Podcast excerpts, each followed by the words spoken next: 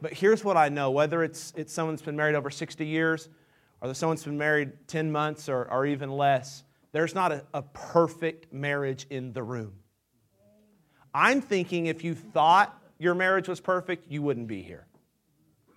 I mean, they're, they're, people that think they have it all together usually don't come to events like this. And so I think we all are on the same page uh, when we understand that, that because two sinners said, I do, um, after they say I do, they still sin, and conflict happens, and, and perfection is just not a reality. I had you discuss at your tables um, the silly fights. Uh, and, and that's kind of a difficult question because some you're comfortable talking about those things and some aren't, but maybe some of that talk circulated around the table a little bit. And we can laugh about those things. We're going to talk about that in just a moment, but um, honestly, fighting is probably not how your relationship first began. I hope it wasn't. Um, most of you, when, when you first met, and I had you talk about that too, you were in a stage that, that was not love. You thought it was, you felt like it was. And I did too, but it was actually called infatuation. I know that because they've actually done medical research about this. They, they took a couple who were in the infatuation stage of marriage and they ran their brain through an MRI machine as they were looking at the person they were infatuated with. And the research and the picture showed that the frontal lobe of their brain, that's the part of the brain that is responsible for the reasoning and the logic and all of that, it decreased greatly in activity whenever they were looking at that picture. But there were three other parts of the brains that lit up like a Christmas tree. And it's the same three parts of the cocaine addict's brain that light up when, whenever they're getting a high. So you thought you were in love, and I thought we were in love, but we were really just stoned. Honestly. We talked like it, we acted like it, and it's the truth. I'm going to show you a picture of when I was stoned over Jenny Lee at that time. O'Brien, this is the day, I don't know who those two kids are, but this is the day that I told her I loved her for the very first time. That, that's the day, that's the place. So we were underneath the willow tree, and uh, we were in Lubbock, Texas, and I had asked her dad earlier that day if I could tell her that I loved her, and so I, I took her to this nearby park, and, and we went to the basketball court first because we had kind of like a love and basketball relationship, you know. And, and so I took her, and we played a game of horse, and, and, and I let her win. Now, you know I was stoned if I let her win. That tells you my frontal lobe wasn't working right. Um, so I let her win, and, and then we go under the willow tree, and I told her that I loved her. And, and, and it, was an, it was an awesome thing that neither one of us will, will ever forget. But both of us felt like we knew what that meant then. And we've come to find out we didn't. We didn't even have an idea of what, it, of what real love was. We were seriously just infatuated with one another. And it's fun to go back and reminisce and look at those pictures and laugh about and share with other couples how we first met. But there's not a couple in here who stayed in the infatuation stage forever. Because something happens called marriage. And in marriage, you become a roommate with another sinner whose breath stinks in the morning just like yours. And you begin to understand personality quirks. And don't think that just because you get married, things get worse. That's not the point at all. But reality sinks in. And you begin to learn some nuances with the person you're married with that maybe your frontal lobe wasn't able to reason out when you were in the dating stage. And as a result of this, there are some disagreements. As a result of this, there, there are some arguments. And I'm going to say the word fight a lot. We understand I'm not condoning physical abuse in any way. And some of you might, that, that word might turn you off. But, but, but I'm going to say it tonight that, that we end up fighting. And, and early on, most of the time, it's not really over serious things, it's over silly things. In fact, I've discovered that, that that new married couples tell me this a lot. It's a common complaint. They say, We fight about the dumbest things. Whether it be whose turn it is to take the dog out, or, or who's going to get up and feed the baby, or in my case, who's going to close the garage. I say that because as Jenny and I began to think earlier this week uh, about silly fights we've had, we both went back to this time whenever we fought about me not closing the garage. Our first two houses did not have a garage. I didn't have to build that habit early on in marriage. And so we moved to 1440 South Grant nearly 10 years ago. It had a garage, and I just occasionally, or maybe more than occasionally, forgot to close the garage. And she put up with it for a while and she closed it herself, but then she just couldn't put it up, put up with it any longer, and she came and addressed it with me. And I'm telling you, we had a knockout, drag out fight. We did everything but throw punches about me not closing the garage. And, and, and now that we are released from that conflict, both of us sat down and talked. And, and this was quite some time ago, but we sat down and talked recently about it. And we both came to the conclusion that our fight wasn't really about closing the garage. We came to find out that closing the garage and our, our conflict over that was actually a symptom of a much deeper problem, which gives us the bigger idea of the lesson tonight. And write it down on your handout. Silly fights cause serious damage because there's usually something deeper going on. Silly fights cause serious damage because there's usually something deeper going on. I've got to call a timeout in the lesson, and, and I've got to meet what might be an inner objection of some listening to this conflict or fighting language that I'm giving tonight, because in your heart, you might be one of those couples that even publicly say, We've never fought. I'm not sure I believe that, one. Number two, our definition of fight might be different. Number three, if you never fought, that means you never confront. It's not something to hang your hat on. It means that you are fighting more for your spouse's happiness than their holiness. And God instituted marriage to make us more holy, not make us more happy. If we become more holy, we become more happy, not vice versa.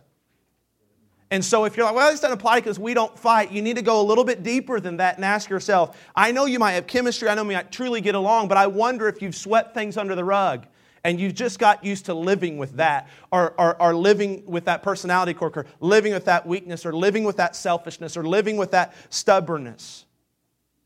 Silly fights cause serious damage because there's usually something deeper going on. So when you get into a fight that seems silly on the surface, like closing a garage door, ask yourself this question What are we really fighting about?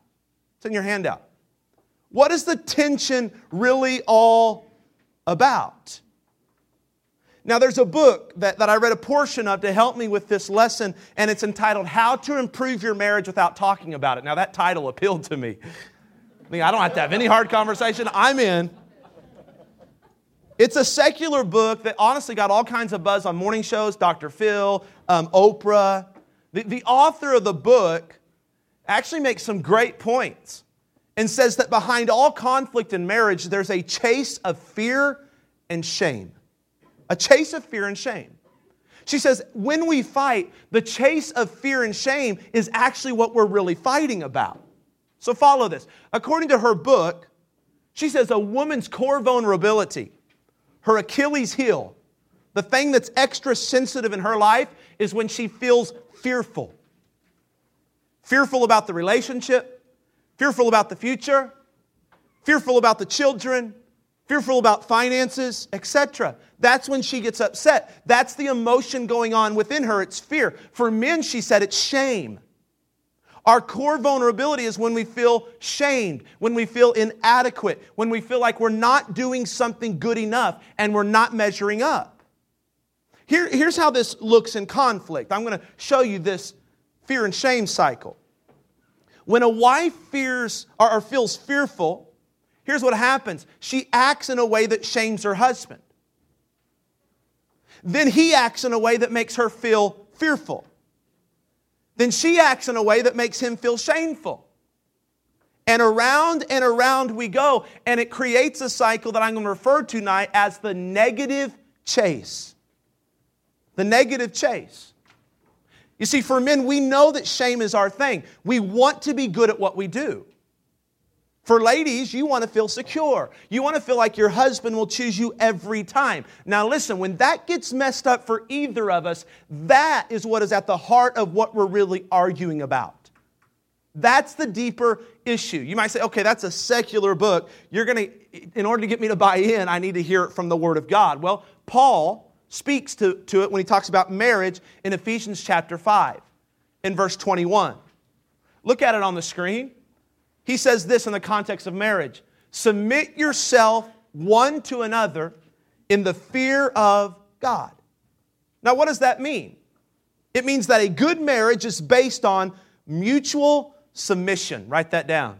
Right beside Ephesians 5:21 the word mutual. Mutual submission. You know what that, what that sounds like in marriage? It sounds like this. You first. No, sweetheart, you first. No, babe, you first. No, really, you first. No, you first. That's mutual submission. But, but, but submission looks different for the husband than it does the wife. Most of the time, when we talk about submission in the context of marriage, we automatically think that only applies to the wife. That's all we talk about. But he just said in verse 21 that we are both to submit to one another. So the husband submits differently than the wife, but they both submit one to another. What does it mean for the wife? Look at the screen at verses 22 through 24. Wives, submit yourselves unto your own husbands as unto the Lord. For the husband is the head of the wife, even as Christ is the head of the church, and he is the Savior of the body. Therefore, as the church is subject unto Christ, so let the wives be to their own husbands in everything. Write this down. The wife demonstrates submission to her husband by respecting him. That's what it looks like. That's what mutual submission. That's her part of that agreement. Now look at verse 25. It's different for the husband. Husbands, love your wives, even as Christ also loved the church and gave himself for it. Here's the husband's end of the deal. You demonstrate submission to your wife by loving her. So the wife's end of the deal is respect, the husband's is love. Now I want to go back to the negative chase for just a second. So often in our conflict, the wife feels fear and the man feels shame, and it's a negative chase. And it makes sense now when we look at just the opposite in Ephesians 5. Because fear, write this down, fear is the opposite of feeling unconditionally loved while shame is the opposite of feeling unconditionally respected. Now, for the flip side, I see some of y'all flipping around on these. Don't worry about that yet. Okay? You don't need to know any of that yet. We'll get there. Stay focused on this for just a second. We'll get there in just, just a minute. Fear is the opposite of feeling unconditionally loved. Shame is the opposite of feeling unconditionally respected. Now, follow me. What we think is just a silly fight is actually revealing something more serious something deeper going on. And if we really want to get to the heart of it, here it is. There's not love and respect in the relationship, there's fear and shame. We are caught in this negative chase, this arguing back and forth. And God is making the point through the Apostle Paul that we aren't made to live within a marriage based on fear and shame, at least happily. We are made to live happily within a marriage that is based on love and respect mutual submission. And when we get this right, marriage is awesome. But when we get it wrong, marriage is awful. So I want to dig a little bit deeper in application. And I want to ask this question What causes this negative chase to be so common in marriages? Why do we find ourselves caught in this vicious cycle of fear and shame? Let me go back to our little silly fight about the garage door. Jenny and I were caught in this cycle. For some reason, me not, well, I know the reason, I'll tell you in a little bit. Me not closing the garage door made her fear, feel fearful. When she came and addressed it to me, well, she, she didn't address it. I had to pull out of her. She came and she, she was totally withdrawn. And I asked her, I said, Is something wrong? And he said, No, I'm fine. Okay. No, let's, let's talk about it. something really wrong? Nothing. Code word for something big is going on. And so I began to dig a little deeper, and she said, I've asked you at least 500 times to close the garage door. And you still don't close it. It's like what's important to me is not important to you. And she said this you don't even care about protecting us. So now I've got to be the protector of our house. And so when she said that, I said, Babe, you are so right. I don't care about you. I made a mistake. Would you for no, I didn't say that at all. I got defensive. And I said, I am a great protector of this home. I've got a nine millimeter in the closet, and if I could figure out how to load it, I would use it. That's a true story. I actually know how to load it. Brady taught me. It just hurts my thumb. On it, seriously. I'm just not to work it, work my thumb to get cow. I'm just not into it. I can protect this home. So I just have a butter knife in my drawer. That's all I got. Thinking about getting a ninja star, maybe. What I realized after thinking about that, for us to fight that intensely about something so silly, there has got to be more going on than just me not clicking that button. Well, to help us get to the heart of my fight and yours, help us discover what might be causing the negative chase like we entered into that night, I want to ask two questions. Now turn your sheet over. We'll come back to the fill in the blank here in a moment. If you could, in your mind, would you go back to maybe the last argument or disagreement or fight or conflict you had? And if not, maybe just generally think about those seasons in your marriage. Okay? And I want you to ask this question first What is your typical negative response in the middle of conflict? And there's a list, and there's also a list on your handout. List on the screen and a list on your handout. The words could be exaggeration. I've told you 500 times. Defensiveness, blaming, fix it mode, destructive behavior, complaint, anger, shut down, indifference, sarcasm. As I read through these words and my wife read through these words, here's the word I chose for me defensiveness. I use my words to fight. Now, I'm going to be very, very honest with you, in some ways more than I'm comfortable with, but I think is going to be helpful for the lesson. That's what I tend to do. I tend to become a defense attorney and power up. My wife is just the opposite, she powers down. And so her word is shut down and withdraw. She doesn't yell, she doesn't raise her voice, she hates to argue, she'll cry, and then she'll be done, especially when I power up. What's yours? What is your typical response in a fight? Choose from that list of words and circle it, would you? If you're not circling a word, then continue to polish your halo.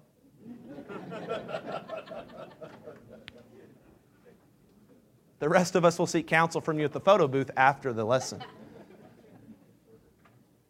After you circled that word, here's the second question How does it make me feel? In other words, in the middle of conflict, when my spouse gives me that negative response, how do I generally feel? Here's a list of words it could be rejected, abandoned, disconnected, helpless, unimportant, inadequate, like a failure, don't measure up, unloved, unaccepted. You could add a word if you needed to. As I looked at that list of words, I circled basically three words inadequate, like a failure, and don't measure up. And I put a big circle around inadequate. When I felt in the fight about the garage door was that she didn't think I was a good protector. That's what I heard. I heard that you're a lousy husband. I heard that you don't care about protecting our family. I heard you're not measuring up. That's what I heard. That's what I felt. For Jenny, as she looked at that list of words, she circled the words unloved and unimportant because closing the garage door, it was deeper than that to her. It was something that was important to her, but that I didn't choose to make important to me. Thus, I'm not, she's not important to me. It was something that made her feel secure, and she hates feeling fearful like most women do. And so that made her feel unloved. I don't love her enough to get out of bed and go close the garage, or at least remember to close it when I come home from the office. How did your last fight make you feel? How do most of your fights make you feel? Circle a word. Now we're going to fill in how we go about the chase. The graph I showed you earlier showed fear and shame. We're going to write in our feelings and our responses, both yours and your spouse's. So you need to work together, okay? And don't fight right now over it, okay? Work together. And I want you to fill out the negative chase part of your handout, what his negative response is, her feeling, her negative response, his feeling. You just look at the words you circled and fill it in accordingly, and then I will show you uh, what it looked like for Jenny and I. You don't get an answer for your spouse, by the way. I understand that this probably isn't particularly comfortable or easy for some, but that's okay. We're going somewhere. I think it's going to be very, very helpful with this. We got it? Let me show you what Jenny and I saw. You can see ours. Our negative responses were to get defensive and withdraw. Our negative feelings were inadequate and unloved. So that's what our, our uh, graphic would look like right there. Our cycle, the negative chase, would look like. Um, if I did something that made her feel fearful, um, she would feel unloved, and then she would withdraw. And she eventually I'd pull it out of her, and she would say something that made me feel inadequate, and then I would get defensive. And when I got defensive, I would put her back into a feeling of being unloved, which then would cause her to withdraw. And when she withdrew, I was like, oh, now you don't want to talk? And then make me get defensive. And when I finally pulled it out of her, she didn't have anything nice to say. And so I got defensive again. And it's this crazy negative chase. I hope I'm not the only, we're not the only couple that have been caught in the cycle of a negative chase. Now consider this, would you? Even though we were fighting about something seemingly silly, the garage door, it wasn't the real issue. It wasn't what we were fighting about. Jenny was fighting about feeling unloved. And I was fighting about feeling inadequate.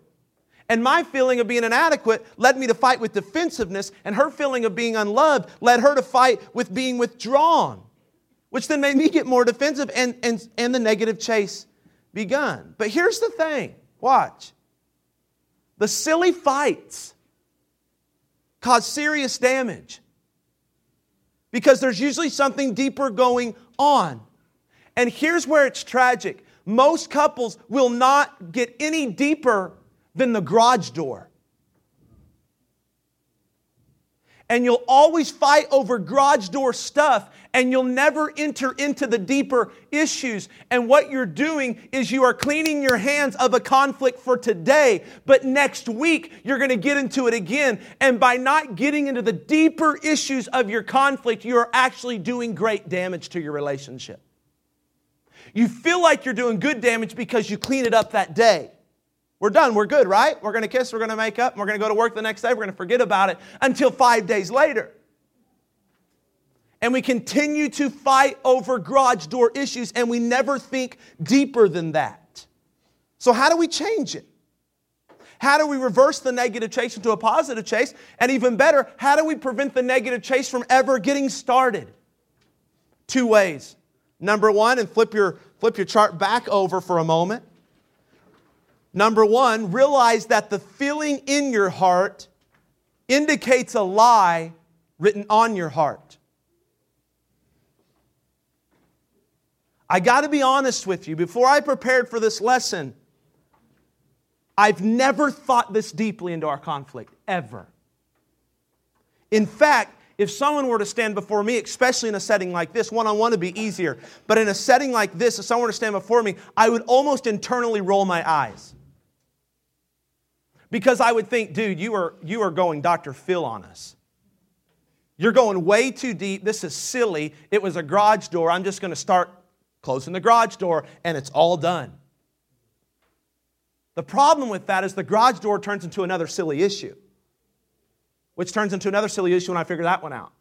Which it turns into another silly issue. I'm forced to think deeper if I want to solve the deeper problem. And so if you're like thinking, whoa, whoa, this is all crazy, just follow this, would you?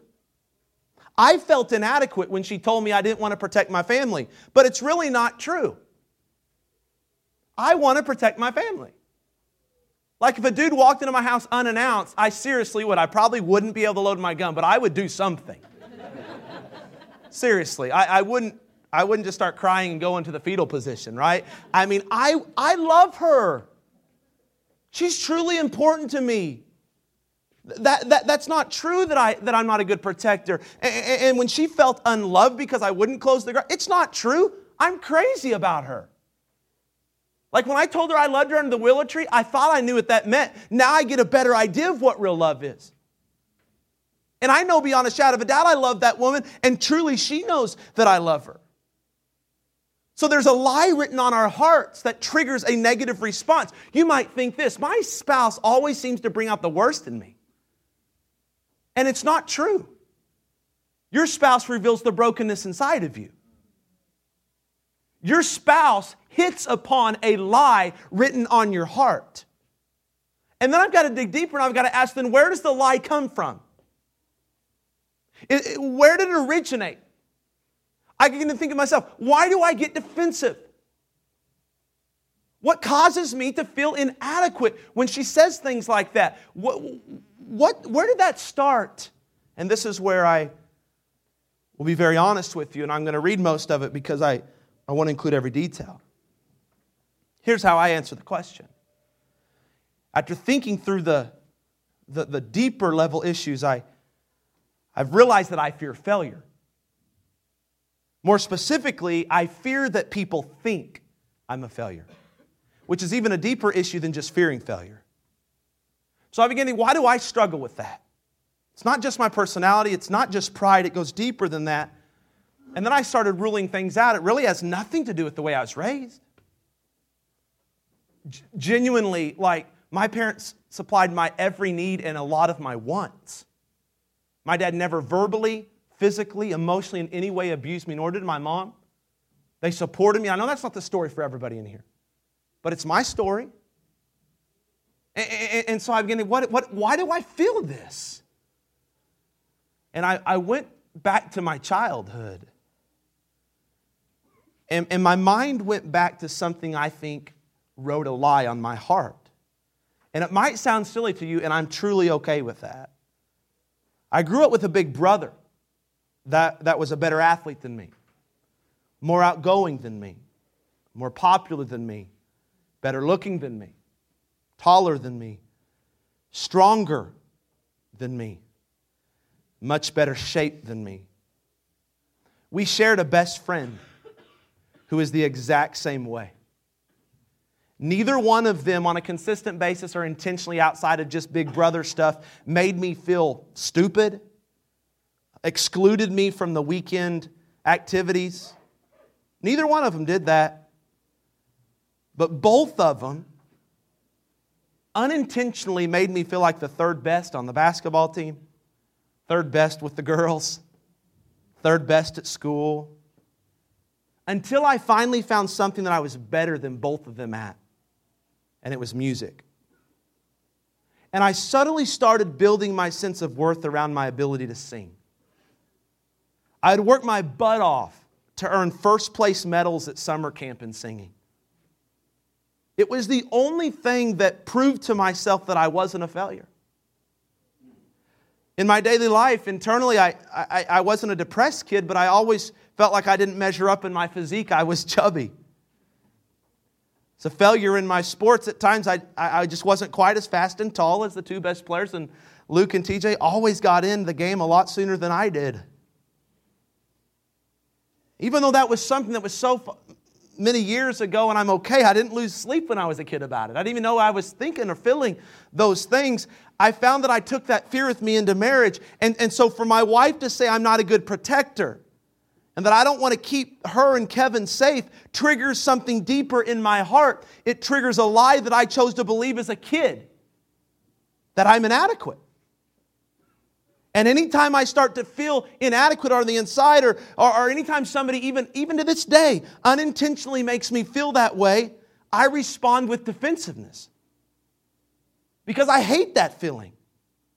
And I will do whatever I have to because I'm persuasive and I have, I have a keen ability and a sharp tongue. I'm good with my words. I will do whatever I have to and say whatever I have to to prove that I'm not a failure.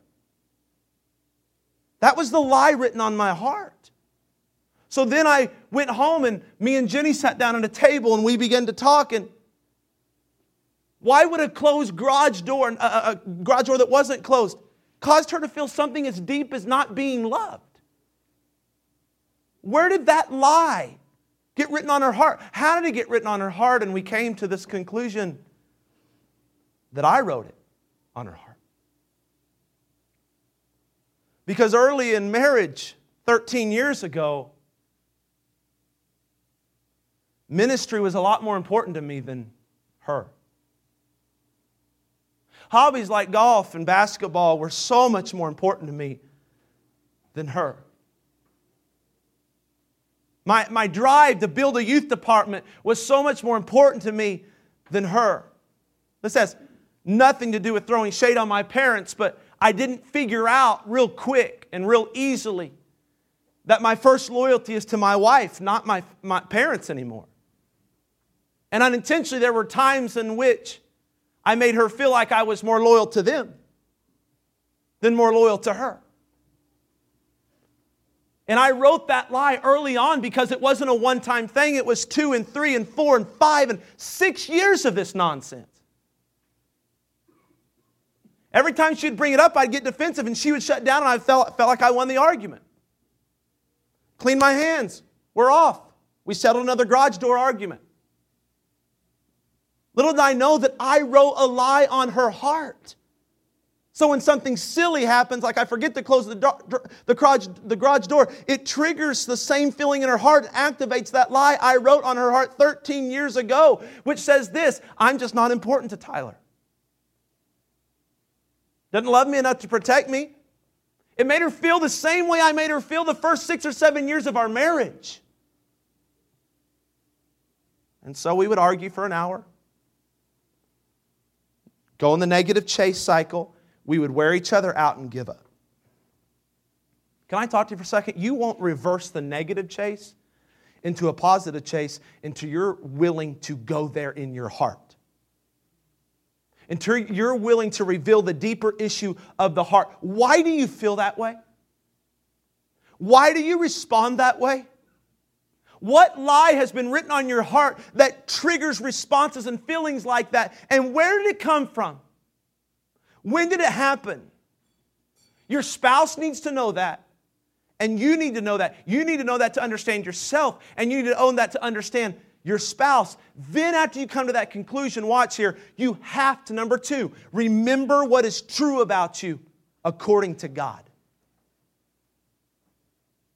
I'm going to bring this all together in a moment.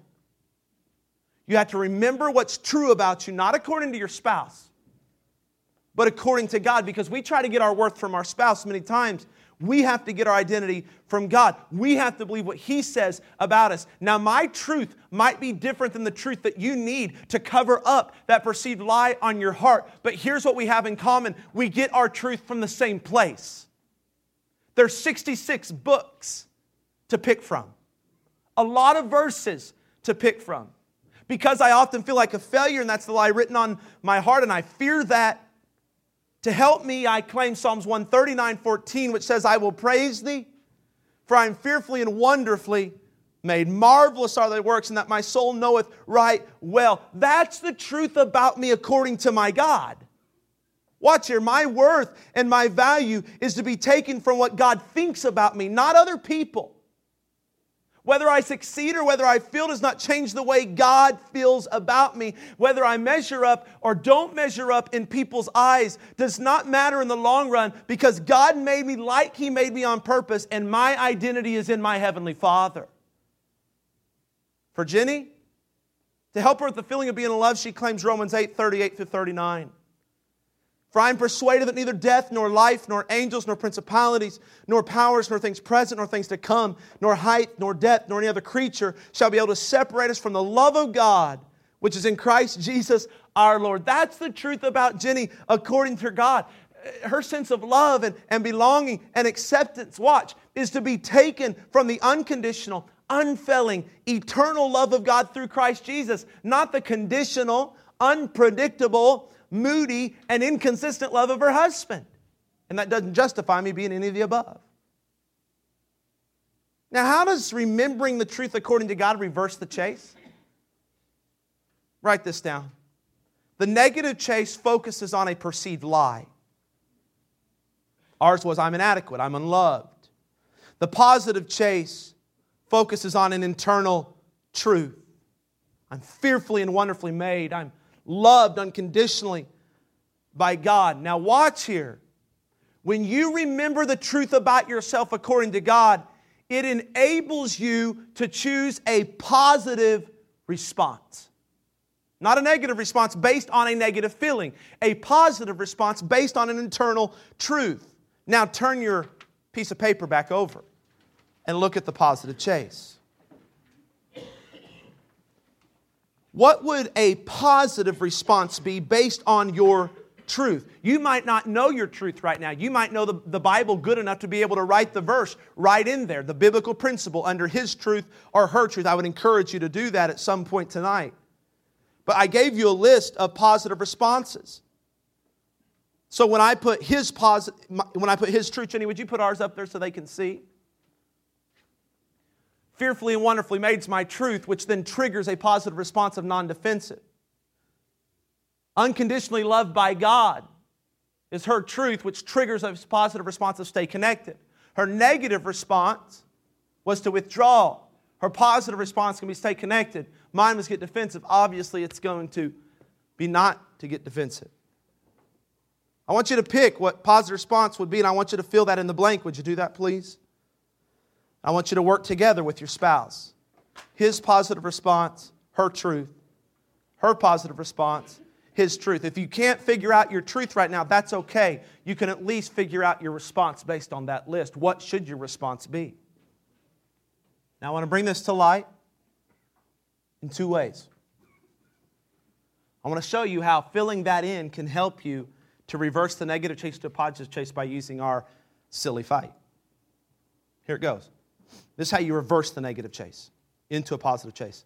I don't close the garage. She has to close it. A negative feeling's been triggered in her heart. If he really loved me, and if I were important to him, he would listen to what I wanted him to do, and he would take time to close the garage, and he wouldn't forget it.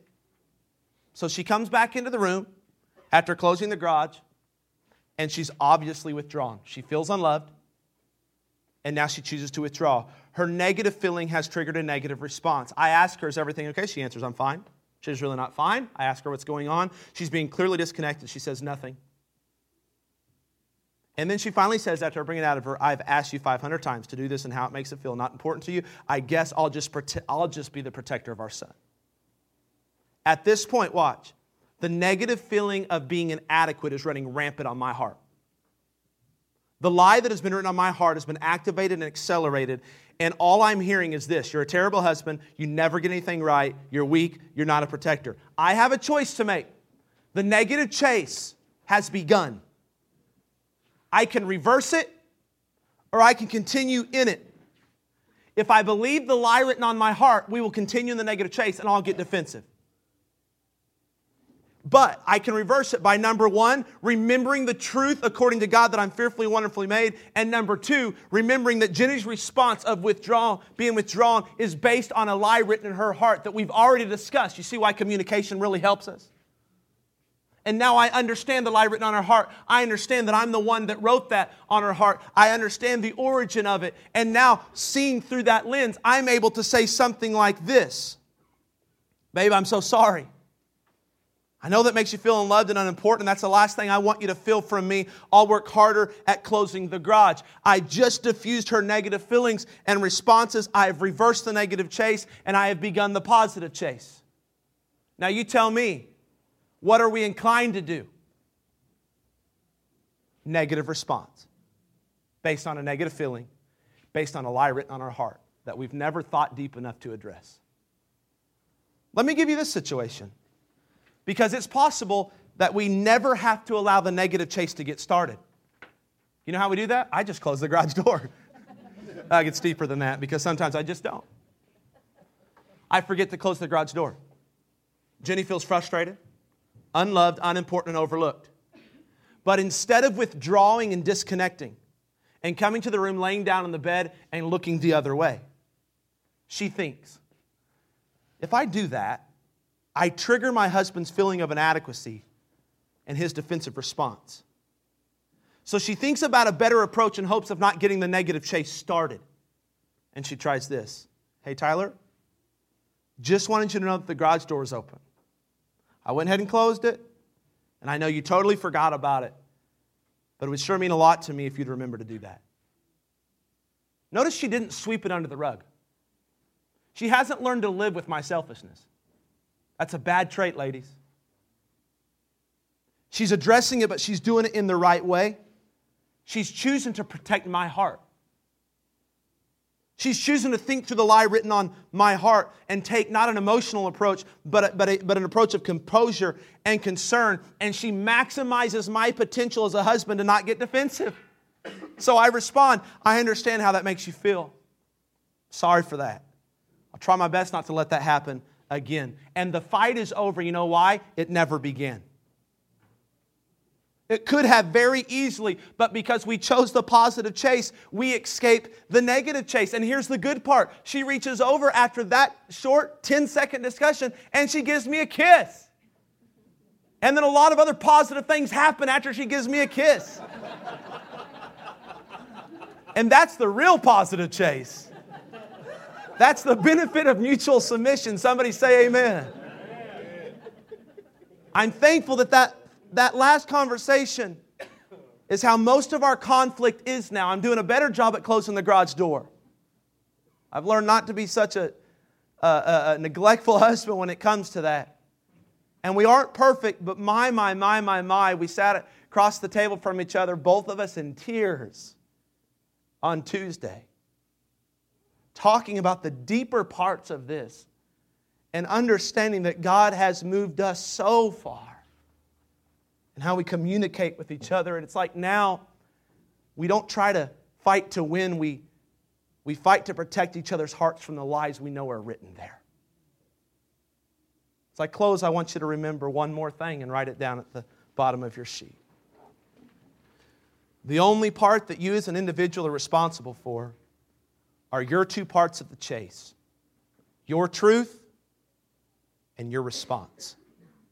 That's it your truth and your response. Look up here. Don't worry about your spouse's response. Because the truth is, you might be in two different places right now. And if your spouse is frustrated, doesn't want anything to do with anything I've talked about, you can still do what you can do. If it's not your husband's personality to be a deep thinker, I hope God will get a hold of his heart. But until God does, you do you. And if your wife is stubborn and she, she does not want to be humble enough to admit her role in the negative chase, listen, men, you love her like Christ loved the church. And you pray that God will get a hold of her heart and she'll do her part. All you can do is choose your truth, which will then indicate what response you should have. You do not have to live in the negative chase as kind as I can say it, stop it. Marriage doesn't have to be that fear, shame, fear, shame, fear, shame, fear, shame. Feeling loved, withdraw. Feel inadequate, get defensive. It doesn't have to, you don't have to live that way. That's not how you have to communicate to each other. You don't have to go to bed mad. You don't have to be estranged for four days. You don't have to live with weaknesses. You can address them in a Christ like way and be in a positive chase. It's possible. I'm going to play one more testimony video of a couple that listened to a lesson a lot like this. I think it'll be a help.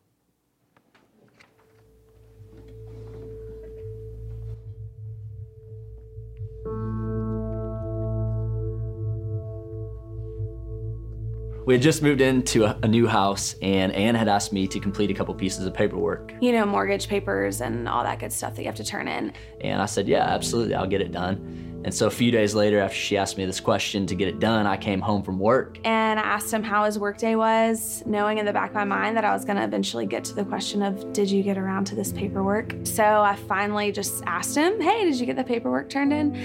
And he kind of avoided the question at first and then eventually came and told me, Well, um, not yet, but I'm going to. Like, I'm, it's it's going to be finished. I got it. Like, it's on my to-do list. It frustrated me because I'd asked him to do it in a certain time frame and it didn't get done. And that was not the answer she was looking for and I knew that immediately. I automatically heard, I don't care about you. You're not priority. I have other things to take care of, and yeah, you don't really matter in this. All of those emotions really stem for me from fear fear of being alone, fear of being abandoned or not cared for. I just don't show my frustrations as much, but I'm internalizing them and I'm starting to feel hurt, I'm starting to feel disrespected. I just start feeling as if I am not enough. I don't have what it takes to be a great husband or one day be a great father, and I just feel a ton of shame um, on my shoulders. We were supposed to go to a married event that night, and uh, we were so frustrated with one another that we couldn't even get in the same car. Anne leaves the house to go to the married event, and about 10 minutes later, she calls me and says, You need to get in the car and come. I'm not showing up to a married event by myself. I walked in and found a seat towards the back. And so I park my car and I walk inside the church. He happened to see where I was sitting, so he came and joined me. But we didn't speak to each other, didn't even look at each other, didn't say hi. Um, and that's kind of how it was for the remainder of the night. We were sitting in the event and uh, ted was going through the content and invited his wife nancy out to join him. And at that moment i think i realized like oh no this isn't just for like husbands in the room. This is for like women too. Immediately i think when he um, gave his introductory sentence I thought, great, this is exactly what I need to hear tonight and exactly what I don't want to hear tonight. I'm immediately already thinking, like, that was tailor made for us. And, like, the Lord couldn't have spoken any clearly. Like, this is what we needed to hear. So um, we get home, we walk in. I think there was about five minutes of silence when I first came in because I started thinking, it's late. Like, this isn't the night to talk about it.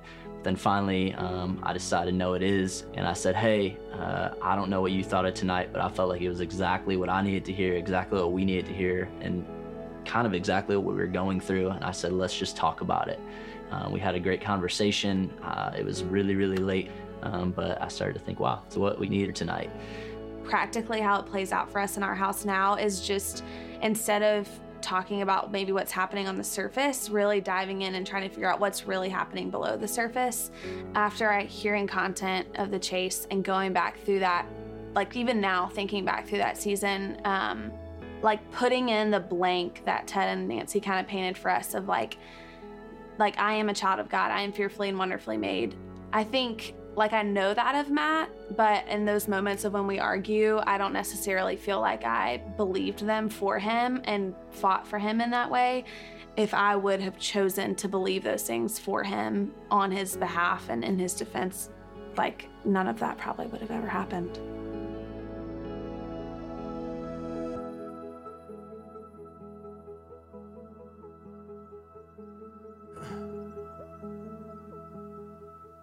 Silly fights cause serious damage. Uh, more serious damage than you think because usually something deeper is always going on. So tonight, I hope that you'll go home, and I hope, just like that married couple, I hope that what I taught tonight, though I know it won't answer every question and, and fix every conflict and all of that, maybe it brought some things to the surface that you've never thought about and maybe it'll at least be a bridge into a conversation about deeper things. My hope is that you won't fight over garage doors anymore, but you'll fight to protect the lie. To protect their heart because a lie is written on it. And I hope that, that you'll be honest with each other enough to think back and say, man, where did that come from? Why do I feel that way? Why do I act that way? And it'll inform every one of your future conflicts and how you handle it. You will now be fighting to protect their heart not win a fight. And it's so different when you look at it that way. Thank you for coming tonight. I, I hope, I know that this was, was a little bit heavy, but I, I, think that it's a place we need to go every once in a while. And, and, and I, I want to pull you out of a negative chase into a positive chase.